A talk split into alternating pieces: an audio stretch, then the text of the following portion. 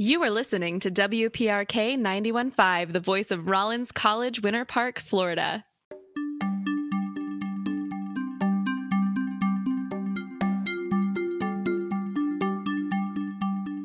Welcome to the Crummer Hour on WPRK 915 Rollins College. I'm your host, Clara Mount. Today's show is brought to you by the Crummer Graduate School of Business at Rollins College and Victor Media Group. You can check out Victor Media Group and its growing library of shows and podcasts at victormediagroup.co. This season of the Crummer Hour is dedicated to examining service as we meet with Rollins and Crummer alumni who are serving the Crummer community as well as the community at large. Today's guest is Terry Castillo, Training and Development Manager for the Orange County Clerk of Courts and Chairwoman of the Osceola County School Board. And I'm also here with our panel of Crummer students and alumni, which includes Kyle Sawyer, current student in EA MBA 37, Raquel Betancourt, Senior Provider Relations Specialist at Advent Health, MBA 20. 2020. And as always, I'm Clara Mount, MBA 2020. Welcome, everyone. Hi, Clara. All right. In a moment, we're going to listen to that Crummer Connections interview with Terry Castillo that was broadcast this past November. But before we do that, I always like to ask the panel to share some of their thoughts about that interview. Um, so, Kyle, what do you think the listeners should check out in that interview? I think they should definitely keep their ears open for uh, Terry's story about her grandmother and that how that influenced her passion for service. It's really, really powerful. Yeah, definitely. How about you, Raquel? Um, I think the fact that Terry is involved in multiple lines of work is extremely admirable and it just shows her dedication for leadership. Yes, definitely. Um, and for myself, I actually was inspired by that interview to go apply to volunteer for the Trevor Project. Um, I realized I had some skills that I wasn't putting to use to serve a community I really care about. So I hope that others can find similar inspiration. That's so cool. um, so in the second half of the show, we're going to have Terry here with us to with our panel to discuss more about her views on service as well as her Crummer experience. So definitely stay tuned for that. But first, let's check out that Crummer Connections interview. The first segment of Crummer Connections is called "Service is Personal," and it lets us understand our guests' personal motivations for leading and serving. The next thing you hear is going to be host JB Adams welcoming our guest. So let's get started. Terry Castillo, welcome to the show. Hi, how are you, JB? Nice to see you and hear you. Wonderful to have you here with us. Uh, we're going to start right out of the gate with philosophy of service. What do you believe when it comes to serving others? I believe that you become your best self when you're serving others. Uh, I, and I also believe that you should use your specific gifts, your specific talents in order to advance your your own service. So, for example, if you're really great at finance, right, you can still be of service, and that is what you should use in order to um, to advance your uh, a, a, specific cause. So, where do your talents, where does your uh, your education fit in? To the entire service ecosystem and then use that specifically to advance. So, building off of what you just said, I want to understand what motivates someone to serve, or specifically, I want to understand what motivates you, Terry, to serve.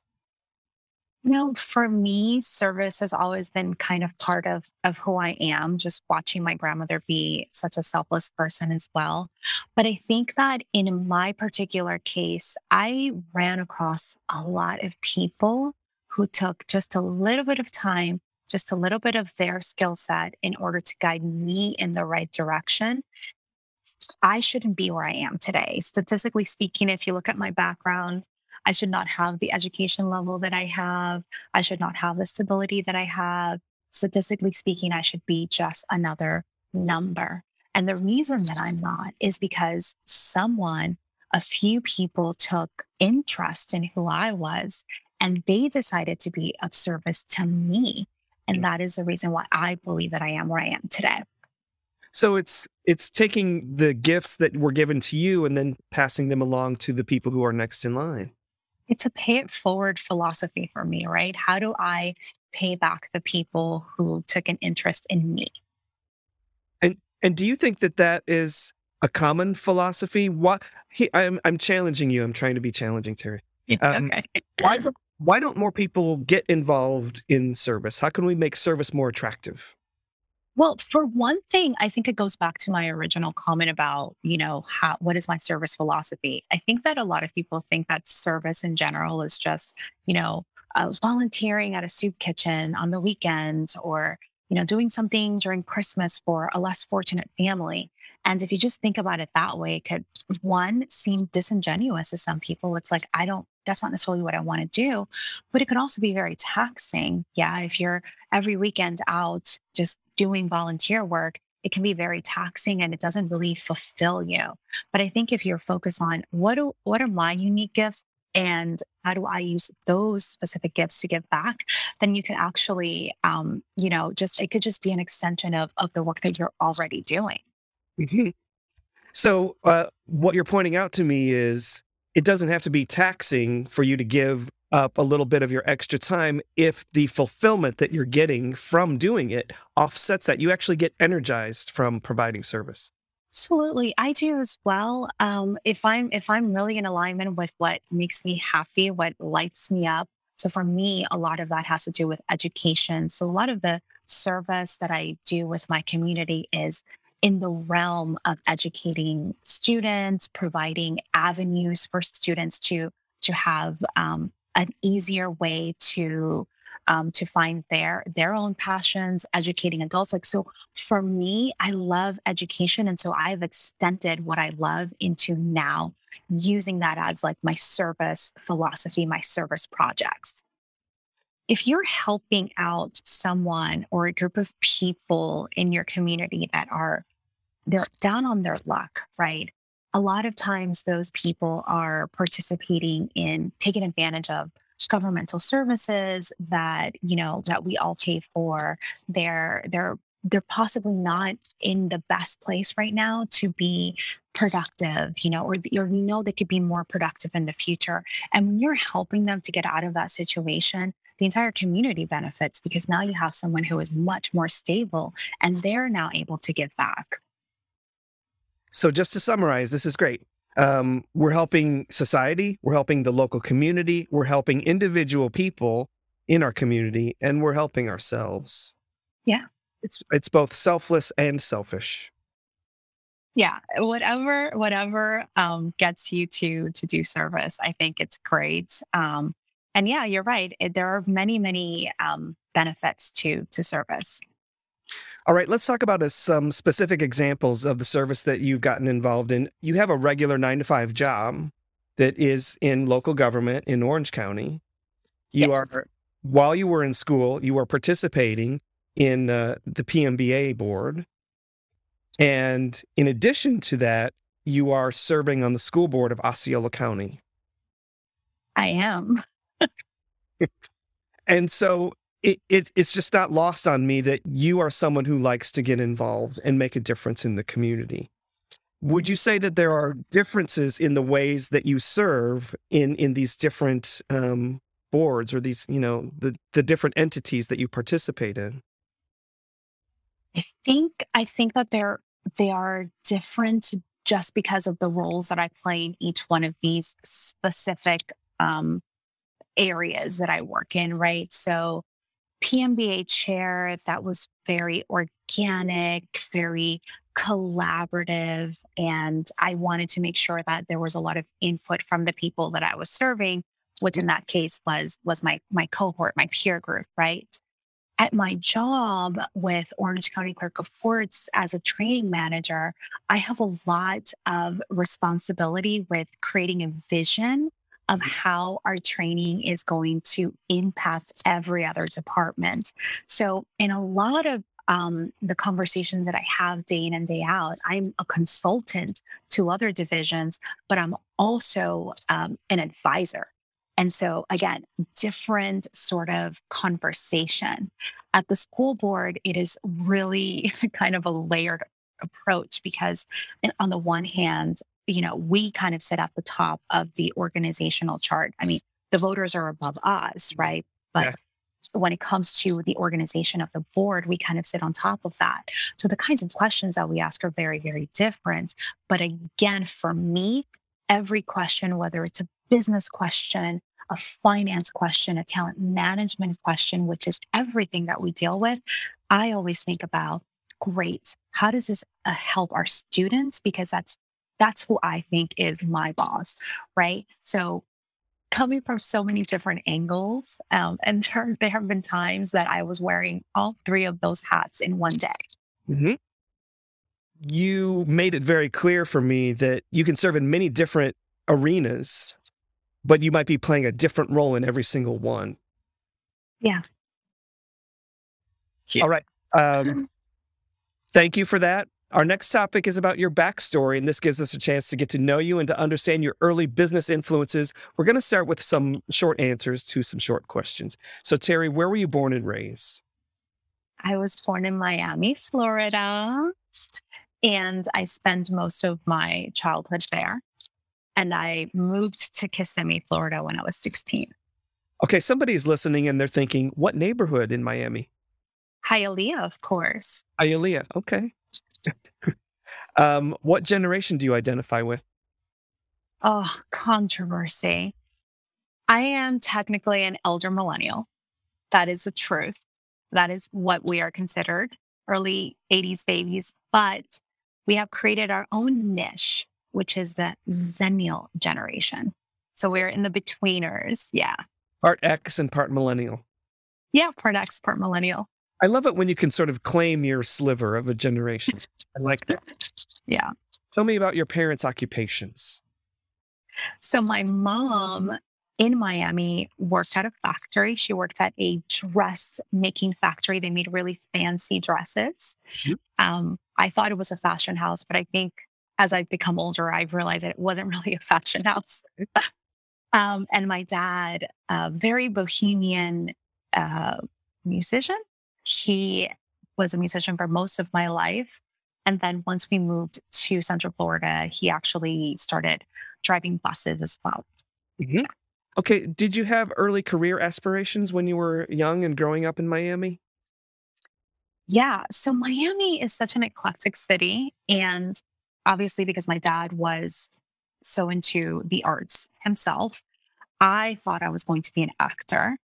I went to a magnet school in Miami that focused on arts, and my my major at the time was theater. I thought it was going to be the next big thing.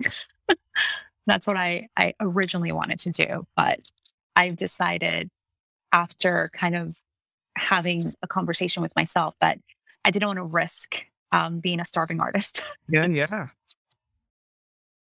We're going to come back to that because I know there's there's one little bit of your backstory that we want to dive into. And that is that you had an influential role model. Is that a good way to Mhm. describe? Oh, my hero? yeah, hero. of course. Absolutely. Tell us about that. And and this takes us outside of Florida, right? It takes us outside of the country, actually. So, one of the interesting things about being a first generation American, I think other first generation Americans might um, might have this experience, is that you saw very strong ties in the country of origin of your parents. And my parents are from Dominican Republic. A lot of times when things were not going well for us here in the States, they would send my brother and I over to Dominican Republic. So it was either a, a summer, they extended summer vacation while my parents got on their feet, or even during the year when they just were not able to, you know, afford certain certain things. So I spent a lot of time in Dominican Republic with my grandma. And um, she lived in a in a neighborhood where she was the school operator, right? And her house was actually a school as well. Yeah. So we would be in the house and around us there was class going on throughout the day. You had different grade levels in the first level and then at the top you had the secondary um, students. So they were high school and above. So it was a really interesting uh, experience to have a grandmother who was a teacher. She was also the school operator. And she was, I would say, an entrepreneur because she was hustling all the time to make the best use of, of her facilities. And what kind of community was this? This was city or country? So we were in Santo Domingo, which is the capital of Dominican Republic. Mhm. So very, very city, bustling, you know, uh, it was a bustling town. It was bustling, very fast paced, I think, as well. She, wa- she was serving the neighborhood. She was serving the neighborhood because in Dominican Republic, there is public education now. So I don't want to, you know, misspeak. But back when I was growing up, the public school system was not as strong. It is stronger now. So I have to admit that. But it wasn't before. It, everything was far away. There's no transportation for students to go from like this neighborhood to that neighborhood. So there was, you know, the schools that were available were typically operated by someone in the neighborhood. She was one of the lucky few people that had some kind of, of income that was steady, right? Most people didn't in that neighborhood. And she knew that she was one of the only people in the radius to provide education. So then, how do you make the money to continue operating the school? So she would rent out the rooms in the school after school hours to other people. So at night, there was um, people getting their um, learning how to be secretaries. And so that teacher would rent that room, that facility, and she would take a cut of the tuition. Uh, there was a karate teacher. That's how I got introduced to karate because the karate teacher was teaching in the back as well. So again, he would come, get those students, rent out the room, and she would get a cut of that as well. So she was a little entrepreneur.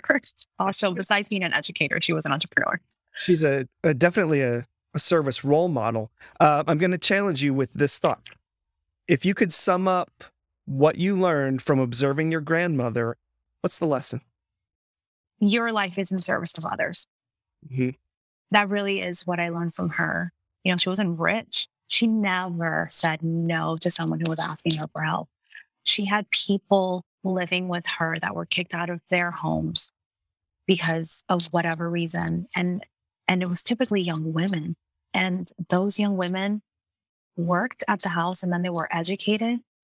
And then they went out and worked and brought her back, you know, funds to help her out. So you could see the circle of service kind of helping out the community in her like little ecosystem. But she was always willing to help someone, especially if they were down on their luck. Like Doña Luz's house was a place you went to get better.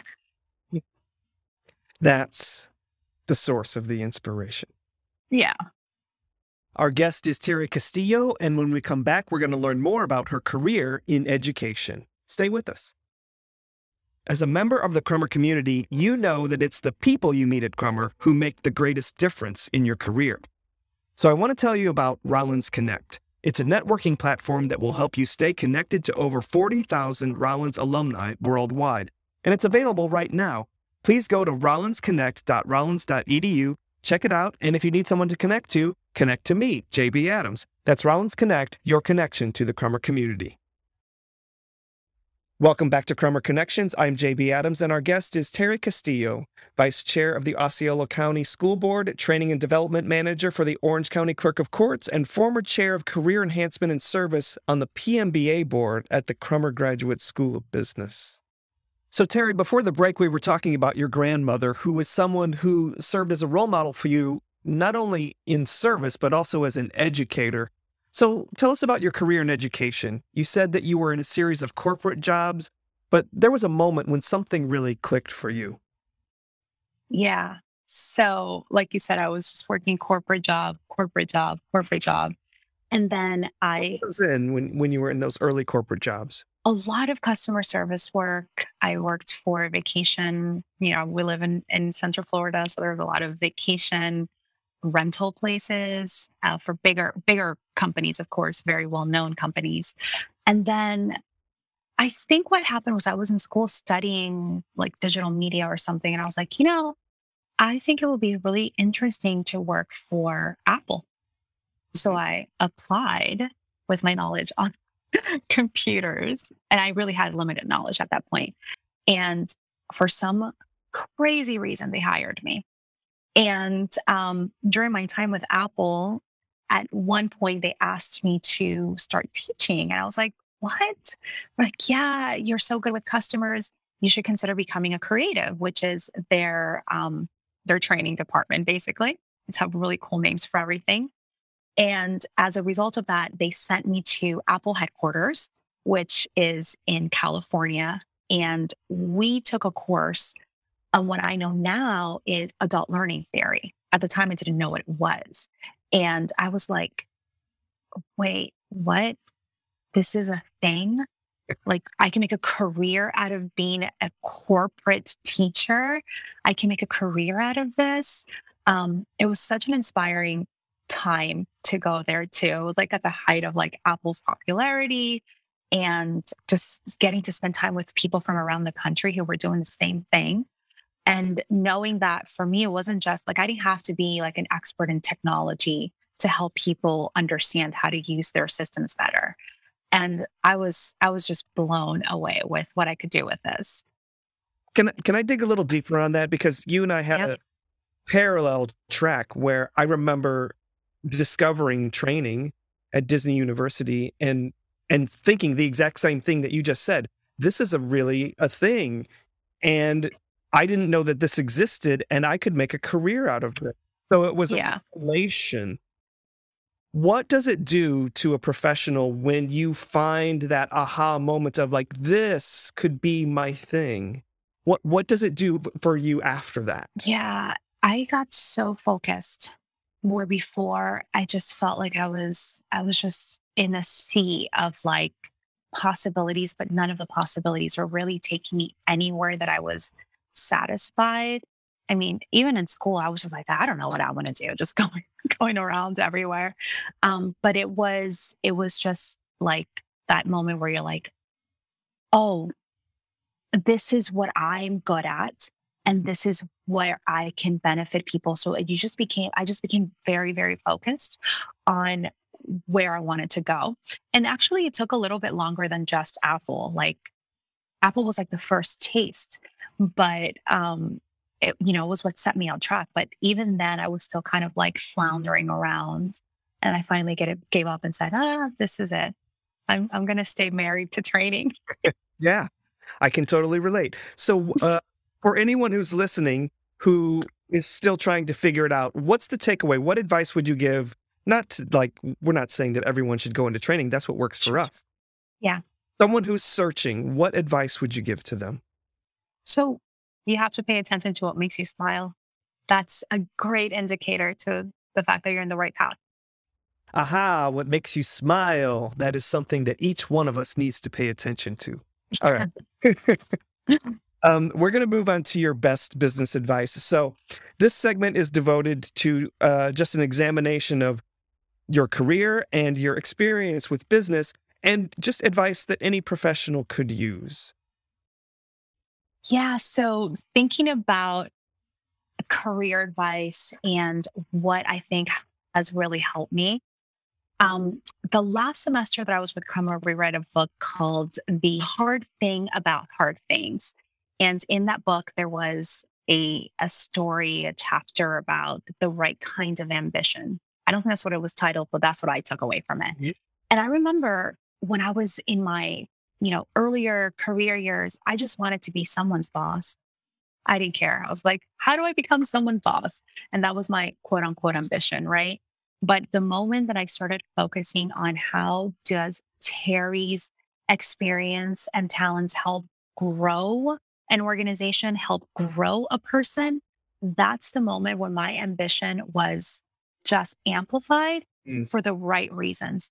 And I can tell you that it has made such a difference in the way that I show up to work, but also in the way that people see me.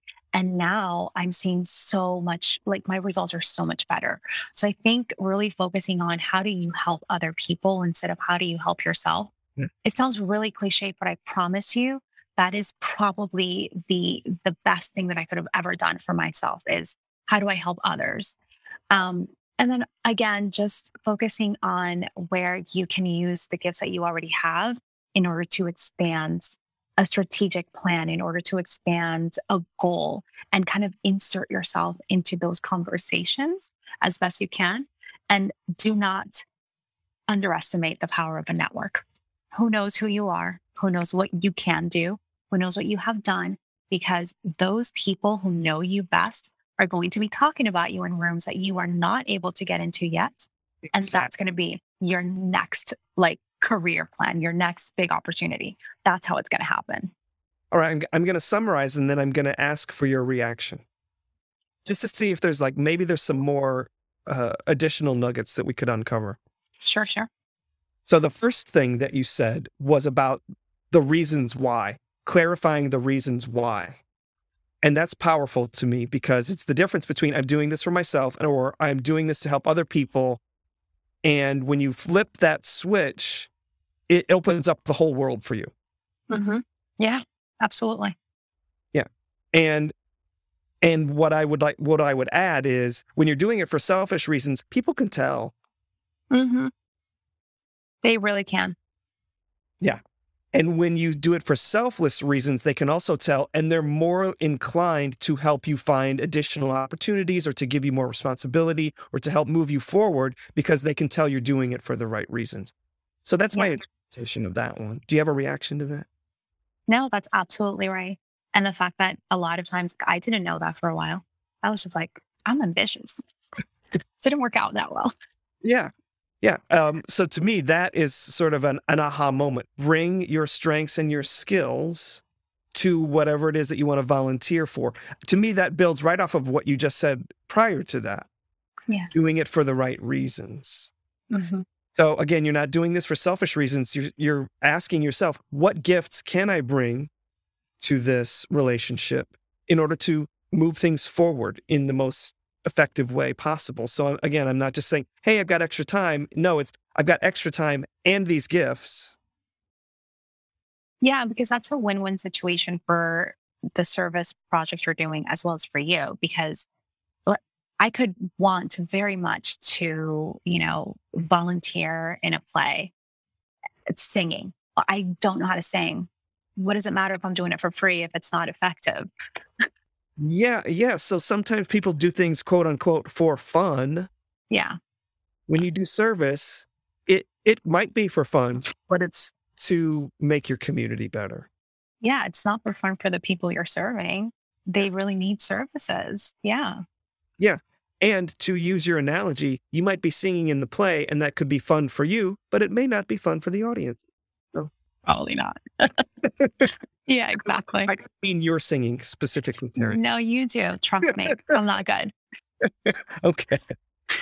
Um, all right, Terry, we're about to wrap up our time together. Uh, and as we wrap up, what message would you like to give to the Crummer community today? I, am just so proud to be part of this community. Um, and I take that very seriously. So, decisions that I make, uh, ways that I speak, places that I go, I know that I'm not alone. I'm representing Crummer in everything that I do. And I'm so, so proud to be part of this community and so privileged to have been able to to study here and then use my gifts every single day in the service of others. Terry, it was a great pleasure talking with you today. Thank you so much for joining us and sharing your story. Thank you.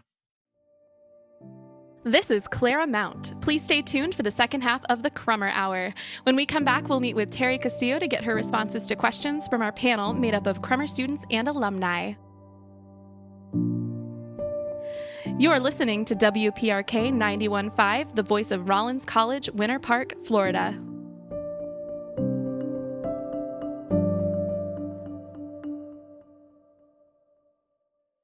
Hi, I'm Mallory Bliss, an Early Advantage MBA student at Crummer Graduate School of Business at Rollins College. When I was searching for my next opportunity after graduation, an MBA at Crummer was the best opportunity for me. I was nervous about starting at Crummer with my science background, but my fears were calmed on the very first day. Crummer is helping me pursue my aspiration of working in the pharmaceutical industry. For more information on the Crummer Early Advantage MBA program, visit crummer.rollins.edu.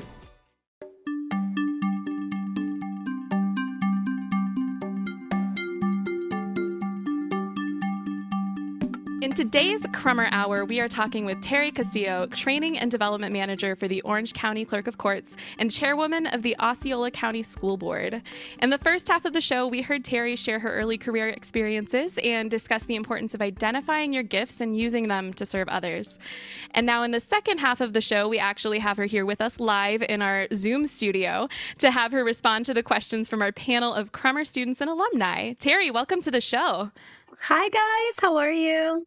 Good. Thank you so much for coming back. Of course. Also with us, we have our panel of Crummer alumni and students, which includes Kyle Sawyer, current student in EA MBA 37. Season three, here we go. What a great start. This is exciting. Raquel Betancourt, Senior Provider Relations Specialist at Advent Health, MBA 2020. Yay! Happy to be here. And I'm Clara Mount, your host, MBA 2020. All right. So, just jumping right on into these questions, we've got some good ones today. Our first question, Terry, is about your role as chairwoman of the Osceola County School Board, as well as uh, kind of both sides of the work that you do. So, um, I'm going to kick things off when you talk about the work that you do, I, I noticed that you talk about getting input from the people that you serve. And so I was curious, how do you actually go about getting that input and why is it so important to get that input? Yeah, so I think it's really important because you want to provide the right solution for the people that you serve. So, for me, whether it's as a training manager, I provide a service uh, for our organization and that service is going to be consumed by other people. So I Mm-hmm. tend to workshop my ideas and work with business partners within the organization to kind of see if the vision that I have for the solution is actually in line with what they actually want to do. So I, I tend to show my work as soon as I start it, um, instead of waiting for it to be perfect and finished, just because I want to know if I'm on the right track. I want to know that my solution is actually the solution that they need. And the same thing with the school board. Um, I hold virtual um, virtual uh, service hours. So if somebody wants to talk to me, sometimes they don't want to go to a school board meeting. They don't want to write an email. They want to have more of a personal connection. So I have that available. If anybody wants to meet with me, we can meet virtually and just have a one-on-one conversation. Um, and I also, believe it or not, I still hardcore canvas my district. Just Oh. offering myself up. I will go to somebody's house on a Saturday. Like I'll pick an area that I want to go to, knock on doors and be like, hey, you know, this is going on at the school district. Here's a resource that you might need. And by the way, I'm your school board member. What questions do you have for me and how can I help? So just putting yourself where people are because you want the solutions that you're providing to be the right ones, not the ones that I think are right.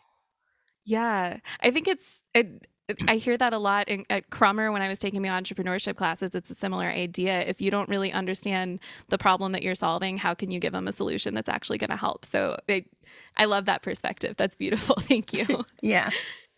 Our next question comes from Raquel. Yes. So my question is, first of all, I wanted to say that I really enjoyed the first interview. I feel like we both have many similarities as far as growing up, and also my grandmother for me was, um, you know, a big pillar in my life and my decisions and getting my MBA and all that good stuff. But my question is, are you able to speak on how community engagement can make an impact on both students and school district at large? Yeah. Um, again, it's really, well, two things. So, a lot of times when we're implementing policies in the school district, these policies are going to affect students. I always think students are my first stakeholders. And my question is always going to start how will this affect students? So, we have to engage students if we possibly can, or at the very least, whoever's closest to the students. Mhm. But I also think that involving students in some of our decision making, uh, you know, when we're making decisions for them, actually involving our students is a great way for them to see two things. One, how government works, and also to empower them to be able to use their voice outside of the school district once they are actually out in the world. And um, I think that our superintendent does a great job of engaging students. She has a senior focus group. And I've personally have engaged with students when, uh, you know, there's policies that I know for a fact are coming from them, when when questions arise that are coming from them. I have sat down with students, alumni, um, specifically for a really huge issue that we were having about a year ago. It was a really traumatic issue that was going on at one of our schools. And uh, I could have just given it to the superintendent. She's brilliant. And she's the one that has the pulse of the students. But I thought that if I was going to sign off on any policy, I needed to really intricately understand what the issue was. And so I thought it was a great way to partner with with students and hear first of all what is a real issue. Here are my ideas, students. What do you think about those ideas? And then bringing having them bring something to the table. It was really powerful to be able to participate in something like that. And I think that it's a great way to empower our students to use their voice. Definitely. Yeah, that's definitely great because you would think that you wouldn't speak to students first. So that's that's a very nice aspect right there. Students first, absolutely. All right, Kyle has a question. Hey, Terry, uh, what can today's education leaders do now to ensure they're fostering a responsible and service oriented environment? Well, I think first you lead by example and you serve, right? So just talking about doing your community service hours, for example, if if you're a Florida student, you know that those community service hours can get you a scholarship. but Okay, but are you doing it as well? Are you out in the world? Are you participating in ways that you can enhance your community as a leader and having the people that you serve see that? Um, but also, it's about embedding it into the culture. I think service as a culture instead of service as a means to an end, getting a scholarship or, you know, doing it over Christmas because this is something that is the nice thing to do. That's really awesome. But embedding it into a culture where you actually for example, take on a specific charity that you're interested in and then like make that part of your everyday conversation. I think that that's really the way that we can make it impactful. Definitely. Well, I mean, just goes to show how important, you know, early exposure to civic engagement, you know, is. I think that's really a crucial part of people's upbringing and everything. But switching gears a little bit, do you think there's there's a key trait or quality that you think all managers should possess or start to develop? Yeah, active listening for sure, which is so hard right? Because you think you know everything. You're like, no, I, I, already got the solution. No, I don't need you to finish that. I, I got it. I got it from here. But active listening is, I think it does two things, right? So, first, of course, you know, we want to get to the right solution. And so, in order to do that, we have to really diagnose a problem. And in order to do that, we have to be silent and really listen to the parts that are not working. But also, it speaks to buy in, right? If your manager or who, whatever leader is not listening to you and then they turn around and implement a policy or a change or in my case i you know i give people a training you know a learning journey that they didn't have any input in it's going to be very difficult for me to be able to gain um, buy-in and for people to really be engaged with whatever the solution is. So yeah. absolutely active listening. Definitely. Yep yep. Completely agree yeah, I think that's someone everyone could benefit from, not just leaders. Yeah. yeah, sure. All right, our next questions are about your backstory. Um, and again, I'm going to kick this section off. I was really surprised to hear that you originally thought you were going to be an actor. I don't know why that surprised me, but it did. So I'm curious, kind of, what attracted you to that as a profession, and also um, what can you carry over from that experience into the work that you're doing today? I think you're surprised by it because I'm such an introvert. and you're like, that one right there.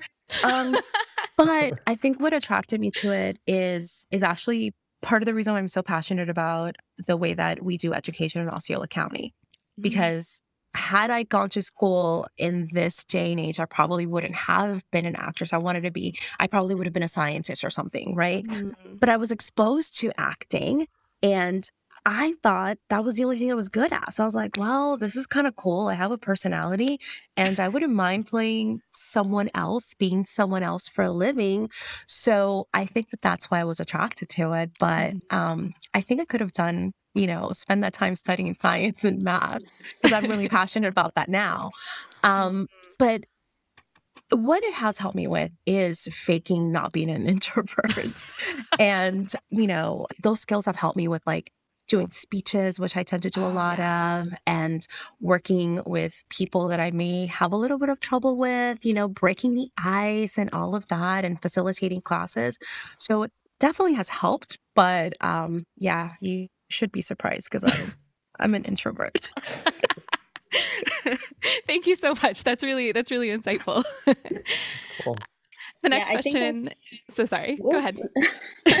Sorry, Clara. No, I was just gonna say, yeah, same thing for me, right? I used to want to be um, something famous back then, like a singer or something, and then I grew up Yeah. and I'm like, wait, this doesn't really fit what me or what I really intended to do, right? Um, but my question here is: the story of your grandmother um, was fun to listen to, and are there any other traits or leadership skills that you may have picked up from her in addition to dedication to service? Yeah. So so my grandmother had this like superpower of making everyone feel like they were the most important person in the room. Didn't matter who it was. That. Child, adult, someone who was like, you know, a dignitary or like a mom.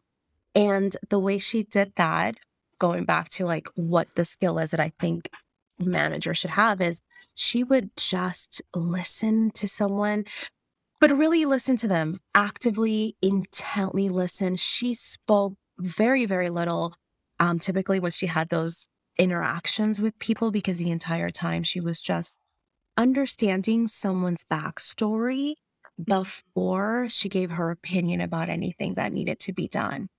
And everyone just felt like they were the most important person in the room. Always. I love that.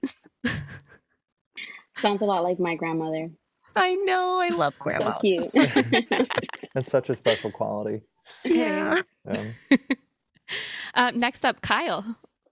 Yeah, Terry. So since we recorded uh, our Crummer Connections interview with you last November, you were actually named the first Hispanic chairwoman of the Osceola County School Board. Congratulations. That's awesome. thank you Yeah, that's so so great. And what what do you think your grandmother would think about this achievement? Well, she will definitely be very, very proud of me as she is of all of her grandchildren, of course. um, but I am her favorite. Um, but she would also, she would then ask me a series of questions. The first one being, Great, now you have a bigger platform, and how are you going to use that in the service of students? Mm. And then she would remind me that I represent the family. So take it very seriously. oh, I love that. There we go. That is such grandmotherly advice too. I love Yeah, that. yeah, So, um, so of course, we know your grandmother was incredibly influential to you, but uh, we didn't hear a lot about your parents on the interview. So I'm curious, what values did you learn from your parents growing up, or how did they influence sort of your understanding of business and service? So my parents were just really big dreamers, always like dreaming very, very big. So from them, I think I took that the sky's really the limit, but you have to work really, really hard. It doesn't just happen, right? But thinking outside of the box as well. My dad is a musician and his passion was learning instruments. He didn't have the means to learn, you know, instruments. He, his parents weren't rich. Mhm. So he taught himself how to play a series of instruments. Um, Amazing. So talk about tenacity and dedication. Yeah. Um, yeah, definitely. Those are the things that I learned from my parents. I love that. Uh, our next question comes from Raquel. Okay, so you mentioned in your initial interview that people should try focusing on fulfillment and using your gifts to serve others. So, do you have any advice for those who may have not found their gifts yet? I would say to put yourself in uncomfortable positions because when you're doing that, first of all, like your your entire body and presence like changes to like, wait, I have to survive this situation. And you never know how strong you are or what skills you actually have until you put yourself in that uncomfortable situation.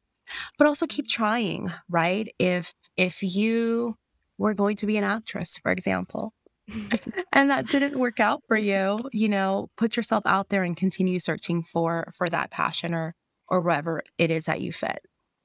Thank you for that. You're listening to the Crummer Hour on WPRK 915 Rollins College. Our guest is Terry Castillo, and we'll continue our conversation with her in just a moment. Stay with us. Hi, my name is Brandon Anderson, an Early Advantage MBA student here at the Crummer Graduate School of Business at Rollins College. My time during undergraduate was a complete immersive experience. When I was searching for the next opportunity after graduation, an MBA at Crummer was the best option for me. Crummer has helped me to gain the aptitude and grow as a leader which have both been essential in reaching my potential. For more information on the Crummer Early Advantage MBA program, visit crummer.rollins.edu. Welcome back to the Crummer Hour. I'm your host, Clara Mount. Our guest is Crummer alumna Terry Castillo, Training and Development Manager for the Orange County Clerk of Courts and Chairwoman of the Osceola County School Board. And with us, we have our panel of Crummer students and alumni with more questions about Terry's career. Okay, so now we're coming to one of my favorite parts of the show, which is Crummer Insider Free Association. We are going to play a little Oh, game. no, no. Surprise. Okay, okay, okay. Surprise! Okay, so the way this works, I'm just going to give you a series of prompts, and I just Okay. want you to say the first thing that comes into your mind. And it's Okay. all about Crummer. All right, you ready? Yeah. Sweet. Okay, so I started my Crummer education in the year. 2019, I finished classes and graduated in the year. 2021. Yeah.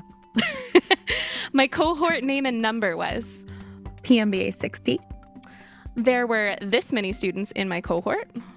42. That is the Huge. perfect Yes. number. Man. All right. It is. That is the answer.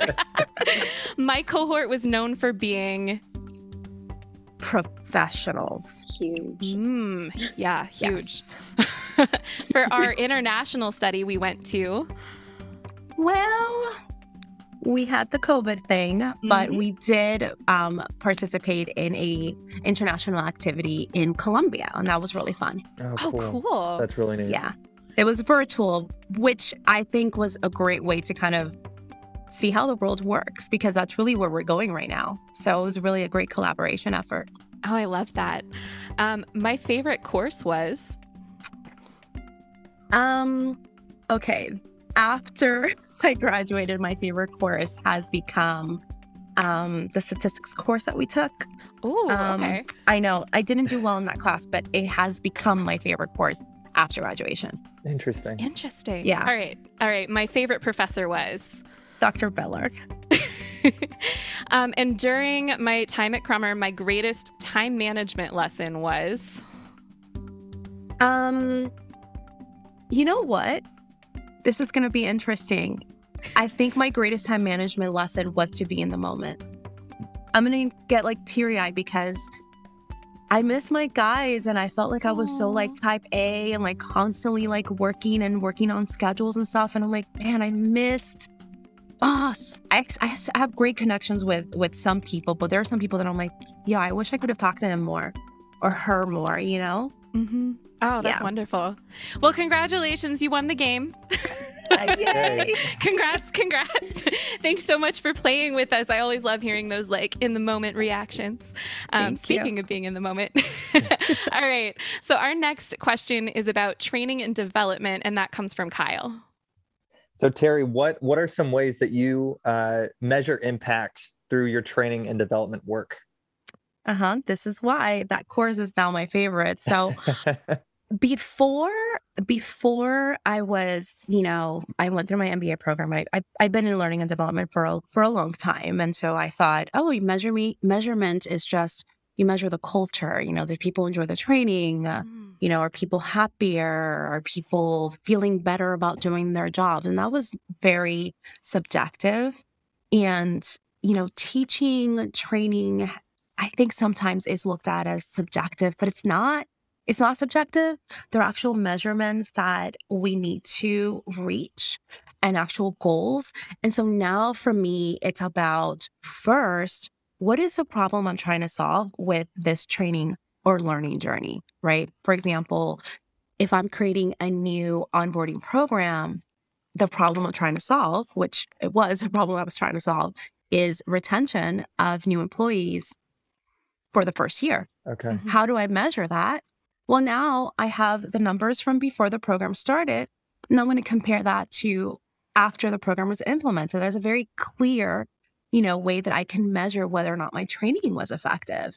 And so now when I'm creating my learning journeys, I always start with the problem statement. What is a problem I'm trying to solve? Yeah. And that problem is not that whatever the solution is, is going to become part of the way I measure whether or not it was effective. Oh, that's really Thanks, interesting. Rollins. Yeah, no, that's that's great. How how often do you um like do those studies or what's there's a there's a word for it that I'm not doing. What's what's how often I guess do you uh measure those statistics? So it depends on what the learning journey is. So my onboarding, I've implemented since last year, starting in October. And so we've had 30, 60, and 90 day check ins with those specific cohorts. And I also know the numbers for retention, right? So we, we do study that. And there's, um, there's people in our organization who are working on that as their strategic goal. And so I, I also have to turn in those numbers to that team to make sure that those numbers are, you know, that they're able to report back on it. So in that specific instance, you know, I have I have regular check-ins with those specific cohorts. Um, but it depends on on what the training is. It'll be it'll be different for every learning journey that I create. Okay. All right. That's interesting. That's cool insight. Thank you. yeah. I've never thought of starting from like a problem statement to try and figure out what those measurables need to be. Like that, I, Yeah. there's something that just clicked about the way you said that. um, so I'm also curious, how has your line of work changed um, from the impact of COVID? You already mentioned that there's been a lot more remote things going on. So Yeah. I'm wondering about like virtual training or or what other changes are you seeing? Definitely virtual training. Um, that is on the rise everywhere. And you have to flex with where the market is going, right? Mm-hmm. Um, so, but it's not a bad thing. I think, you know, in groups where I'm with other training managers and directors, you always have that fear of, oh, but I'm not live. And how do I know that people are engaged? And that is definitely a challenge. Um, but I also think that it brings a bigger opportunity because now I don't have to take people away from their offices to do training. I can do it virtually in their office, and that tends to increase the number of people that attend, especially if they're Oh. in management. Um, but then now I have to figure out how to make sure they're engaged. they're not just like wiggling them out. Are there any are there any certain um like things you've had to change about the way you instruct then too? Yeah. So there's a lot more check-ins. So we always have check-ins throughout the the course or the facilitation, you know, class that you're doing. But typically they'll be like at the beginning, there'll be like activities, and then at the end another check-in. I have to do them much more often now. And I do polls, like I'll do like poll anywhere where you can see the answers live. So then people are going to be more engaged to actually see Mhm. their answers on the screen. So anytime I can, I can engage them in that way. Um, and also make sure that I, I'll keep them on their toes. I'll be like, so and so, I don't see your camera on. So I'm going to call on you, mister. what is going on? oh man, I love that. Probably learned that from your professors, man. Uh huh. okay, our next question is about your personal and professional development, and it comes from Raquel. Yeah. Okay, so what is a habit that you think every young professional should be developing? Data literacy. Data literacy. I'm and I'm developing this myself right now. It's I'm not in any way, shape, or form even close to where I think I should be with not only understanding data, but like how do you use data to tell a story? How do you use data to um to be able to tell a story of how your project went, right? So I think that is so, so important. And if you're looking through LinkedIn or, you know, through job posts and things like that, you'll notice that data literacy is now one of the competencies for a lot of different jobs. So I think it's really, really important that you you become really um, cozy with data. what kind of uh, software are you using? Are you using? Are you doing like Excel stuff? Are you doing Tableau? Um, I I do use Excel, but my um so it depends on the job, right? like Raquel said, I have so many different so many different hats that I wear. So in my position as a training manager, we are so lucky to have a really robust department that kind of captures the data for us and then they have they put it in a very specific place. It's it was created internally. So okay. brilliant. I work with brilliant people. Um, but so we have our our ways of of getting data segmented and um, I've been I've become very familiar with using that and and flexing it to tell stories to our management teams. Um, in the school district, I think that that is you know a lot of it is captured through Excel. They also have a bunch of different programs that feed into feed into different different things, but um, in in the case of the school district, I'm a consumer, not a creator of data. Okay. So yeah. Cool. All right. Um, our next question is from Kyle. Yeah, Terry, uh, we touched on time management a little bit, but can you share any time management lessons with us? And how do you prioritize when it comes to work? Besides being in the moment, I would say don't overcommit yourself, which is something that I'm notorious for doing. Notorious. I overcommit myself at least three times a week. I'm like, oh, I'm supposed to be in three places at once. Yeah. How will I do this? um, so syncing your calendars is important. Um, I'll forward, you know, invitations that come from one job to another to make sure that I, I see the whole picture. Sure. Mhm. Um, and also one thing that I think is important is to also schedule your downtime. Because if you don't schedule it, it's not going to happen. You're just going to keep going all day and you're going to burn out. But definitely keep a schedule and do not overcommit yourself. That's great. Yeah, I mean, I think that that also goes hand in hand with setting boundaries and Yeah. just also knowing, you know, this is my time for work. This is going to be my time for, you know, spending time with family or friends or whatever. Because burnout's real. Burnout happens. Yeah, I know. Absolutely. Thank you. So as as a training and development manager, I know you're responsible for helping others develop their skills and talents and all of that. So Yeah. what do you do for yourself so you can continue developing yourself professionally and personally? There we go. Um, I do I do a lot of things. First, I belong to the Greater Orlando Organizational Development group and they have a lot of webinars that we attend, a lot of coaching sessions. And so those are great because first you are a group of your peers, other people who are training managers or coaches or or talent management specialists. And so you get to kind of like be in a room with your people, but also making sure that your skill sets are, are sharp, right? And not being in a bubble of your own organization. Listen to a ton of podcasts. Um, reading, I don't do it as much as I want to, but there was a book that we read, The Five Dysfunctions of a Team. You guys, yeah. have you guys read that one yet? Yeah. Mhm. Y'all, it changed my life. It did, seriously. Because now, I mean, you know, the work that I do, sometimes I do have to kind of diagnose like, what is a team dynamic here? How do we get over that? You know, who's playing what? And I think that that was one of the most impactful books that I've read. Um, in fact, I found myself in that book and I had to make a very tough decision about the way that I was going to continue with my work. You know, I had to look at myself in the mirror and be like, mm, you're not the good character. so, so reading um, and just being in community with with people who are like-minded Yeah, it sounds like you do a lot of reflecting on the media and stuff that's around you as well. So it's not Yeah. just you're not just listening to it or reading it. You're actually like, how does this apply to me? And I- yeah I, think that extra step is really important too. Um, absolutely So un- unfortunately, we actually have to bring this Q and A to a close. no Um, I know this has been so fun. Um, so I'm just gonna ask you the same thing I ask everyone else. What would you like to say to the Crummer community today? first i'm so so proud and privileged to be part of the crummer community and um i always think about i think about crummer every day you know how am i representing us right and um, how how do i make our network better and if you haven't joined the community you should because we're awesome so go to crummer I love it. I love it so much. All right, with that, I want to say, Terry Castillo, thank you so much for joining us here on the Crummer Hour and, and sharing all of these wonderful insights with us and our listeners. thanks guys Thank you, Terry. I'd also like to thank our panel representing the Crummer Graduate School of Business. So, shout out to Kyle Sawyer and Raquel Betancourt. Thanks so much for being here, everybody. Thanks for listening. We'll be back again soon with another episode. Today's show is brought to you by the Crummer Graduate School of Business at Rollins College. Now's a great time to consider enhancing your career success by pursuing an advanced degree in business.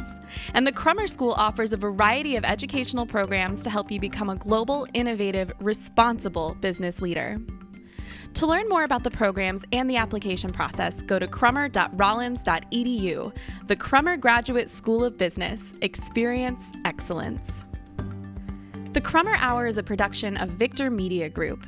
It's the mission of Victor Media Group to make the world a better place by making ourselves better people. If you like this show, please follow us on your favorite social media platform. Today's show was created by JB Adams, executive produced by Gerard Mitchell, and hosted by Clara Mount. Our showrunner is Kyle Sawyer with production assistance by Rachel O'Brien and audio design by Aaron Trinka. Our gratitude goes out to Mike Brown and Loveland Finley and Alumni Relations for their gracious help and support. Until next time, Fiat Lux.